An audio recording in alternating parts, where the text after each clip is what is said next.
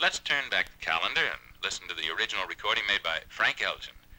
It's on a Vogue label and he's backed up by Jimmy Bolton's orchestra. Here it is. See if you remember it. The flaxen hair, the tender voice, the laughing eyes gave me no choice. No more the doubt I used to face. No more the doubt, no more the chase. Hello, and welcome to the Screen Test of Time, the podcast where we watch every movie ever nominated for Best Picture.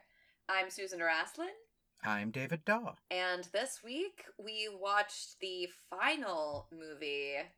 It is final, right? Yes. Of the 1954 nominees, the confoundingly named The Country Girl. Yeah. because I don't think that's ever addressed at all. Starring Bing Crosby, Grace Kelly, and William Holden. And just really quickly before we start the discussion here, there is going to be some talk of a child dying, of spousal abuse, of consent violation, and alcoholism or alcohol use disorder. So just buckle up for that because that's what this whole movie is about. Yeah. I think it is.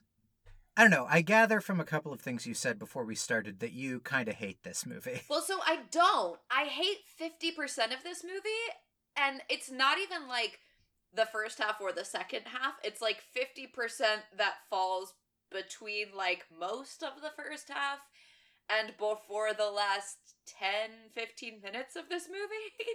I would go along with that. I had an interesting experience with this movie because we put off recording by a day because you had a migraine yesterday.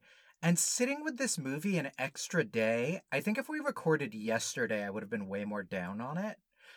Not like I hated it, but I do think, not even for the time, this movie handles alcoholism really fascinatingly well and certain types of trauma avoidance mechanisms that people have in ways that I haven't seen movies really address even in the modern era. Now, there's a lot wrong with it. I'm not trying to go like, and so all of the spousal abuse is okay, and the fact that this movie doesn't quite know what to do with Grace Kelly is fine.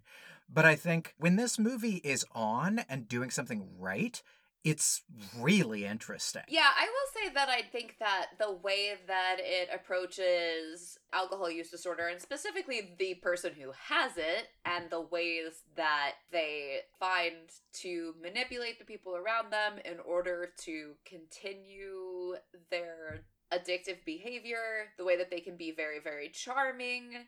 The way that the person who is closest to them ends up looking like a villain to the outside because they know them best, while they're like, look how sweet and not a problem I am for everybody else. I think is actually a really interesting thing that you don't. Uh, you're right. You don't often see even now. It's like if there's a movie about addiction, like that person is just a piece of shit to everybody always. Yeah. And I think that Bing Crosby is. There was one of two ways this was gonna go, right? You like take this super beloved actor and put them in a role where they have to be not that. And it's either totally unbelievable or it's so much more fucking distressing because they are this beloved actor and they're doing a really, really convincing job. and Bing Crosby is the latter. To me, I thought. Oh, for sure. Let's go through the plot because there actually ain't much of it, and I think it'll really inform sort of what we're talking about here.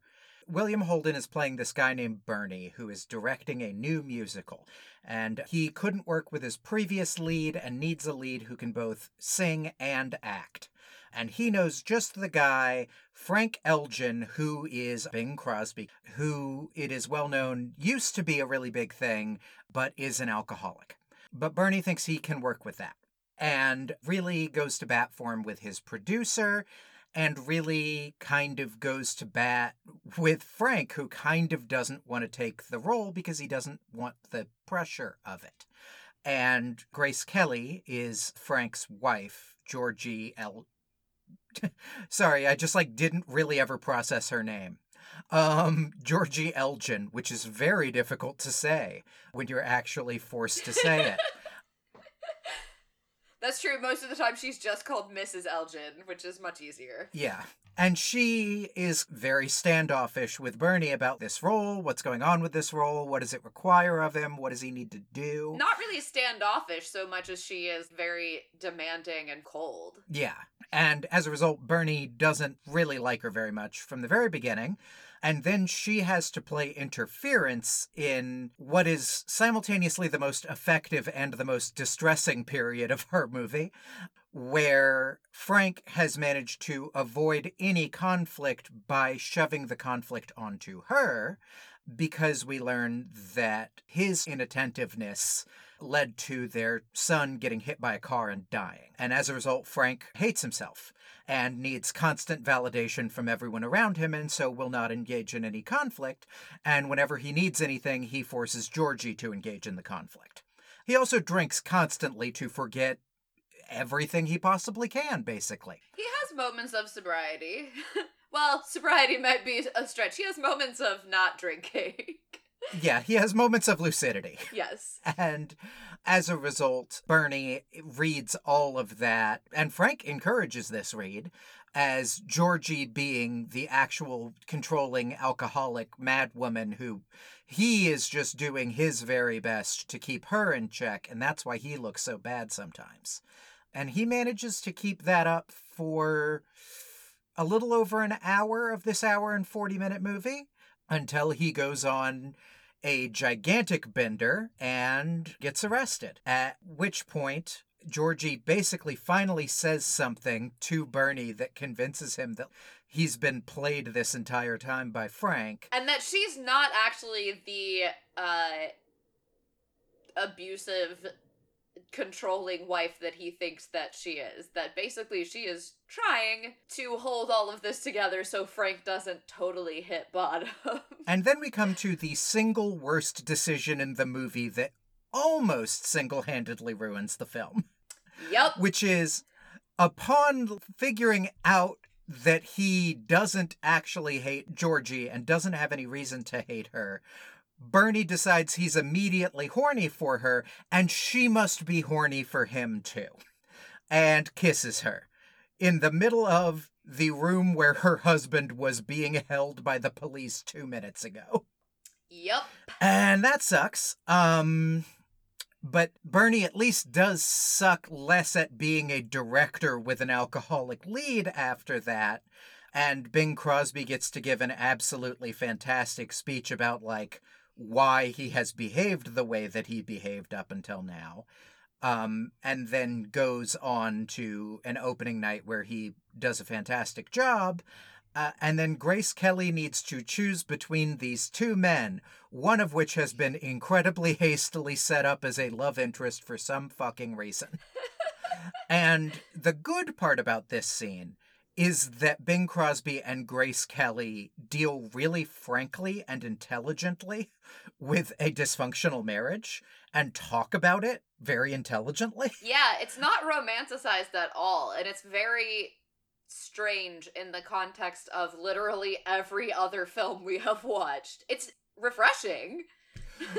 but it's like what the what am I watching? I, I yeah. Am I, did I have a stroke? like oh no, they are actually having like a frank conversation about you know the difficulties that they have faced and yeah. not not like digging into what they would have to do in order to move forward but making it clear that it's not just like oh well but you know you did a good performance and now everything's fine. But like there's a lot of work here to be done and we're not sure if we're going to do it. Yeah you keep waiting for frank to do the big like God willing, Georgie, with your help, I'm going to be able to overcome all of this. And instead, all he talks about is like, it was nice once, but don't forget what I did to you. Remember what happened here. don't romanticize this decision, is basically all he says. And then he leaves. And there's a beautiful scene where you see him starting to actually process his trauma um, because there was a song he was performing just before his son died, and they're playing that song on the piano. Not just performing, but it was recorded. Yes. Before he ends up arrested, that's the song that is sung in the bar, where he throws a glass into the mirror behind the bar. It comes up a lot. Like I think it's on the radio at one point. Yeah, it is. It is on the radio at one point. Um Yeah. That's actually how we get into our flashback where we learn About it, how yeah. the son died. Yeah. And like he is able to hold th- hearing that song. And so there there is a sign that he is recovering, but he never makes a like it is done. I am no longer an alcoholic. I am cured. I've done it. And like it's all thanks to the love of a good woman, which we've seen more than once. And as a result of that, and also as a result of why the fuck is William Holden even in the conversation here, Grace Kelly goes back to Bing Crosby at the end of the film, and you sort of see them at a distance reconciling. William Holden is watching them across the street. See, I feel like it's actually not that cut and dry. She does go physically back to him, but it's not like they have their big kiss reunion or whatever. It is definitely there's still some shit that has to be worked out here, and I think what's interesting about this movie is it leaves it up in the air as to whether or not that's what's going to happen in the end. I think that's very true. Certainly, I think if they reconciled, it is not a final, as you say, like, it is not the big sweeping end of Act Three. You see them kiss. Like, it's all fixed now, reconciliation. Right. She is going home. They are going home together. Um, whether that will continue to be true in the future is up in the air. Right. Yeah. I think everyone, even William Holden, I think, is giving a good performance. Um, I just think the script is totally wrong-headed to try and shoehorn in him as this love triangle figure instead of what he is, which is kind of a stand-in for people who are well-meaningly trying to interfere in this kind of a situation and making it way worse. Yeah, I do not understand why they felt that it was necessary for that to be the conflict. Like, he could come to the realization that he has been enabling Frank and that, in a way, Georgie has also been enabling Frank by making sure that every ball that Frank drops, she picks up, and that's where her resentment toward him is built up. That doesn't need to end with them making out.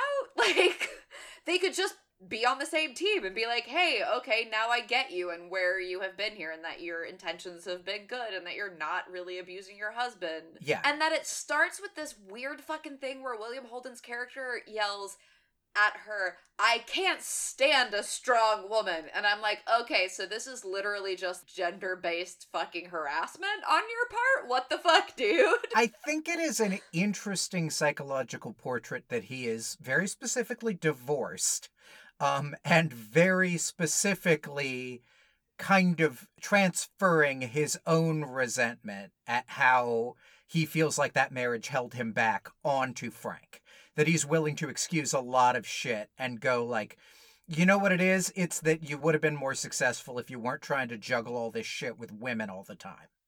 That sucks. That's a sucky thing for a person to do, but it's also a thing a lot of people do. It is that once he comes to that realization, not just he, but the movie is like, well, now that he's figured out that that's actually like repressed attraction, now we have ourselves a love triangle. No, you don't. Now you have yourself a person who has like an inkling of self awareness. That's not the same thing. And it's also very strange that Georgie completely loses agency in this part of her role. Like, I never get the impression that she actually has any real interest in William Holden. Yeah. And then it's like, oh, I've seen you. The only thing more obvious than two people making eyes at each other is two people trying not to. But I never got the impression that Georgie is interested in him. No. And I don't think that's a failure of Grace Kelly's performance, which I think is actually kind of incredible because she is Grace fucking Kelly. And she's pulling off playing this kind of salt of the earth working class, even though I don't think she has a real job other than taking care of Frank, which to be fair is a full fucking time job. Yeah. But you know, she's not playing a glamour puss in the way that she normally does. And it's interesting actually because uh, Rear Window comes out in this same year. And she's nominated for Best Actress for The Country Girl and not for Rear Window. And while I think Rear Window is a much better film and should have been nominated for Best Picture, I do agree that she should have been nominated for this movie instead of Rear Window. Yeah, I think like I, I think you're right that she is absolutely playing this as a one-way attraction from William Holden, and I think she gets away with it because that just isn't very much of the movie. There's like three scenes in between him kissing her and uh, like Bing Crosby going like, "Well, what's your decision? Which of us will you choose?" And she's not even in two of them. yes. I think she gets away with a choice that I don't think is the choice the script wants to make. Of there's no real chemistry here. She's just desperate to not be in a relationship with, uh, at the very least, emotionally abusive alcoholic. And that plays and thankfully works. But I think the movie would want that to expand and there to be real room for there to be a real love triangle there, you know?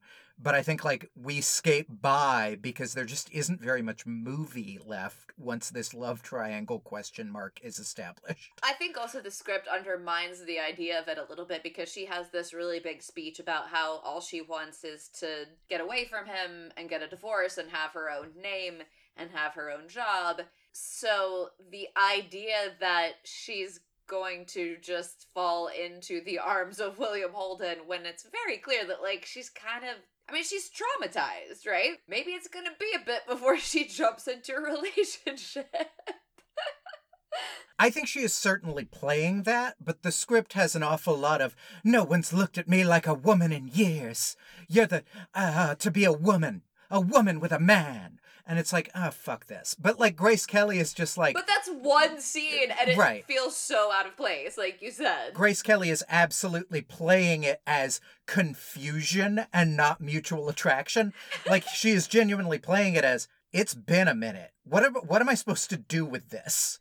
And not like, oh, thank God, now that a real man has come back into my life, which is, I think, what the script wants it to be. or at least, whenever we've had that speech in a previous movie, that's been what it is. Yeah. And I'm trying to think what else we should talk about. There's surprisingly few musical numbers in this. Bing Crosby's good in all of them. Um, well, he's good in all the ones that are good. Yeah, there's surprisingly few musical numbers, but uh, that's actually not for the worse because what the fuck is the mid 50s obsession with musicals about the frontier? Yeah. like the fake musical in this movie is basically Oklahoma or Seven Brides for Seven Brothers. yeah. Just covered wagons as far as the eye can see. At one point, like, it, they make a big deal about the savage frontier and how they're gonna clean it up or their name will be mud. And I'm like, oh, thank God we're not seeing more of this musical. yeah. like, thank God I have no idea what the fuck this musical is about or more than two scenes in it. And it's wild because the two scenes you do see of it seem like they're from completely different shows. Because one of them I thought was like, Our bank is going under, and this is the toughest day of my life. And then the other one is like, We're founding a town in Wyoming. And it's like, Okay. Yeah. anyway, it's like three minutes of the movie. I think that's kind of this whole movie's story is there's some real shitty stuff in this movie, and kind of just by the grace of God, it ends up not being very much of this movie's runtime.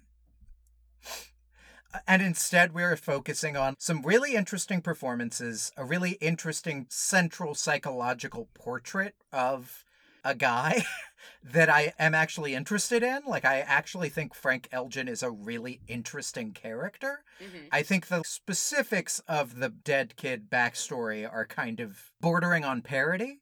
But I think the way he is processing, the way he is not processing that trauma is really specific and interesting and played really well by all three of our leads.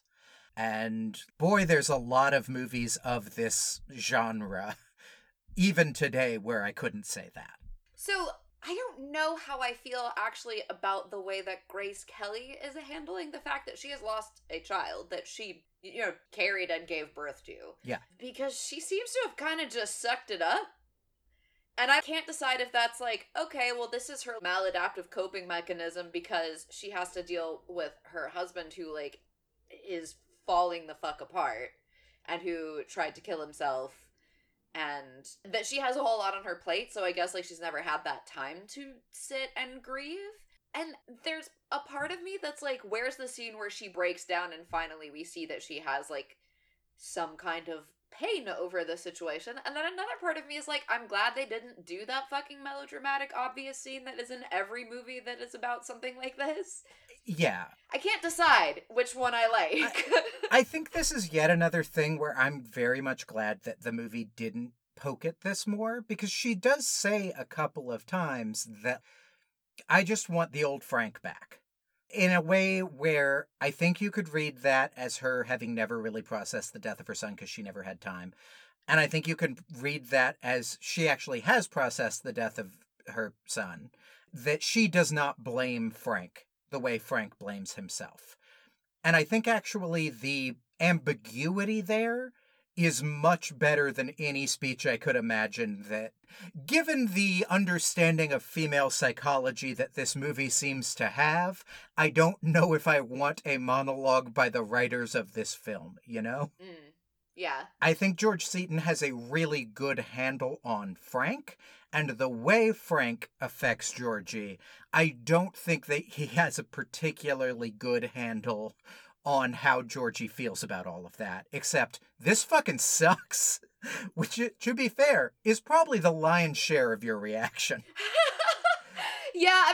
Yeah, that's probably true. Yeah. It's, you know, uh, I'm almost tempted not to include William Holden in here, but I think the most egregious parts of his performance are that his character arc as it is written makes no fucking sense whatsoever. His character is the least sympathetic of the three here, and uh, by several country miles. yes, absolutely. I think Grace Kelly and Bing Crosby are doing some really incredible work. Bing Crosby is doing some very, very multi layered, complex acting that I would not have expected from Bing Crosby. I'm gonna be honest.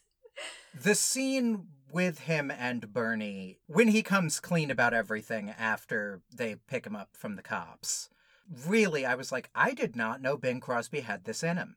Like, I would not have thought Bing Crosby could pull this scene off. Yeah, me neither. He's great in that scene. There's the scene where he is getting changed backstage, and Georgie is having to basically be his dresser because he doesn't have one. And he's so anxious and mean and short with her. Yeah. And then the second that she advocates for the very things that he's asked her for to Bernie in front of him, he's like, no, no, I'm fine. Everything's fine. And that juxtaposition is just so impressive. Because he sells it, you know? He absolutely sells it. It's not like he can't pull off one or the other. he can be like the mean, knife twisting drunk and the really charming, sweet guy at the same time. Yeah. I think it is really interesting how this movie plays off of the Bing Crosby persona, as you've said, because it presents that Bing Crosby persona as this kind of front that Frank puts on. Yeah. And I think Bing Crosby does a great job of dropping it or not dropping it within a scene. Once or twice, like within a line delivery, Yeah, yeah. you really do get a sense of like it makes that Bing Crosby persona menacing because you do get the sense that for Grace Kelly, it's like being gaslit every time she sees him do that. And always wondering when is the other shoe gonna drop. And how am I going to have to pick up the pieces from all the stuff he is refusing to actually hold by being folksy and charming and aw shucks, I don't mind any of this. yeah. There's not a whole lot else to talk about here, though.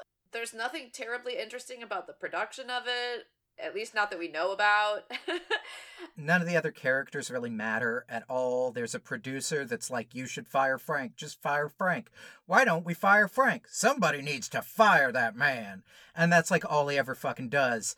And then that's honestly the only other character I can remember that's in more than one scene. yeah, I mean, everybody else is like a, a random bartender in one scene or a nightclub singer. There's yeah, there's nobody else in this. Yeah, I I I don't know. Should we should we rate this film because we do have to talk about who should have won for this year. Yeah. Um seven? Yeah. Six or seven? I think as like two very solid character study type performances, Bing Crosby and Grace Kelly's, I think that it is well above average, but 8 is like this is a really good movie and this is not a really good movie. yeah, I think like 8 we'd be needing the cinematography to be a bit stronger. a better script.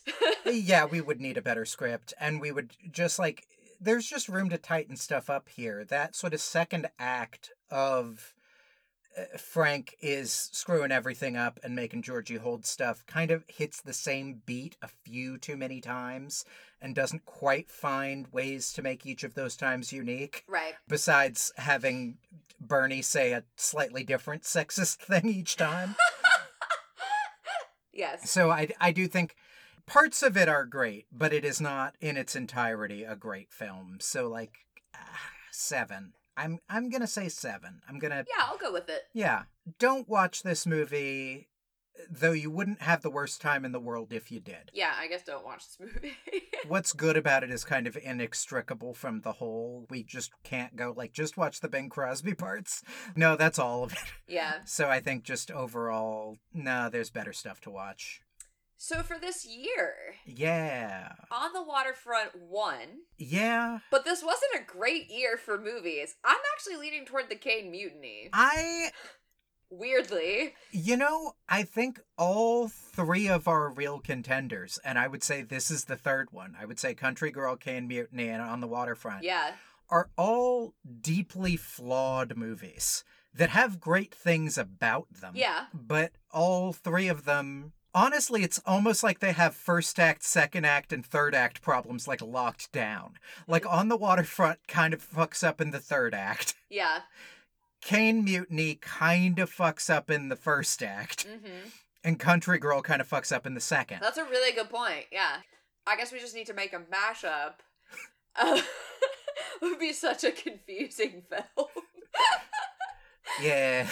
the thing is that for me, the Caine Mutiny has such a rock solid third act and a solid second act, whereas I don't necessarily feel like the Country Girl has a solid any act. no, it has some really great scenes, but I think you're right. Well, I mean, I could make. No, I couldn't make that argument about the third act of the Caine Mutiny. The third act of the Caine Mutiny fucking slaps. Yeah. The second act of the Caine Mutiny has some weird scenes, but it also has some great scenes. But I would say you're right that The Country Girl never has a full act. Honestly, it doesn't have like three scenes in a row that I think are like, these are all great. I would say On the Waterfront has that in its second act. Yeah. There's a run in On the Waterfront where I'm just like, yeah, I'm in. I'm all in for this movie. I am all in for this Marlon Brando performance. It's great. And the last act of Caine Mutiny is the same for Humphrey Bogart's performance. I kind of agree with you on Caine Mutiny. For me, the six of one half dozen of the other thing here is I think this is the single best Humphrey Bogart performance we've seen. And I think that we are seeing Marlon Brando be extremely good in something again. Yeah. Yeah. also, just, I think there's just a very human element, which is why now.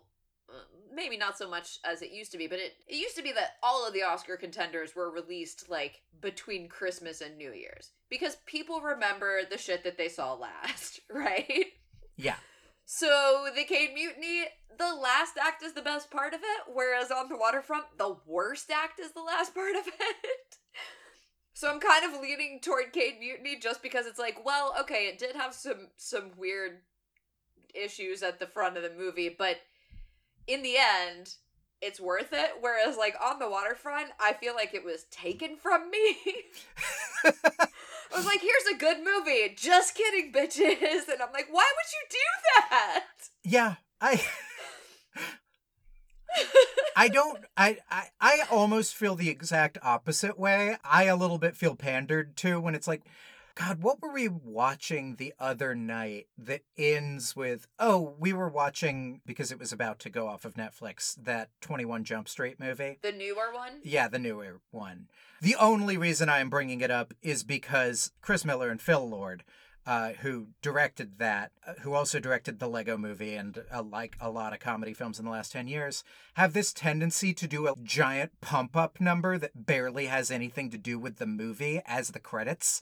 Because then you walk out of the theater going like, yeah, high energy, I loved it. Yeah, that's true. I don't feel like the Caine Mutiny quite is that obvious about it. I don't either. I'm not really fighting too hard against Caine Mutiny as our best picture. I think you're right. I gotta say, this year was not a great year for movies. Or, no, that's not true because Sabrina and Rear Window both came out this year.